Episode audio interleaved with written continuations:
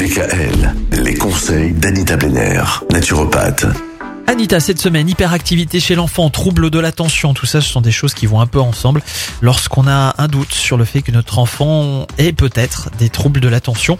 Euh, Qu'est-ce qu'on fait? Il y a des choses qu'on peut d'ores et déjà éviter avant même d'aller voir le médecin. Alors complètement éviter certains colorants et additifs alimentaires. Alors les colorants artificiels dits azoïques, ça c'est le E E102, E104, E110, E122, 124 et 129 qui sont présents généralement dans les bonbons, les sodas et les sauces industrielles. On connaît tout ça.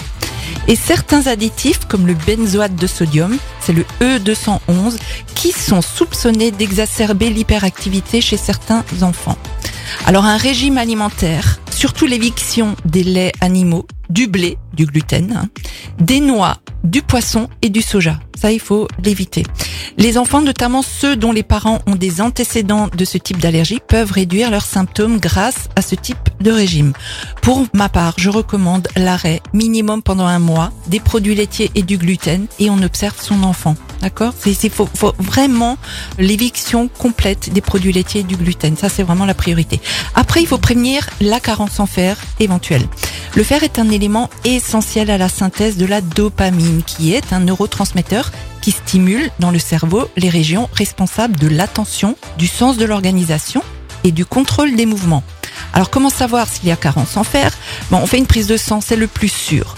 On peut aussi regarder l'intérieur de la partie sous l'œil de l'enfant. Si l'intérieur est très rose pâle, on peut faire une prise de sang pour confirmer. Par contre, s'il est bien rouge vif, c'est bon. Donc vous pouvez compléter ces apports par la prise quotidienne de spiruline, cette algue qui contient 6 fois plus de fer que les céréales et 45 fois plus de fer que les épinards. Ou alors on supplémente euh, si la carence est vraiment diagnostiquée, mais toujours en fonction de ce que le médecin euh, va vous prescrire. Bon, bah ça fait pas mal de choses qu'il faut éviter.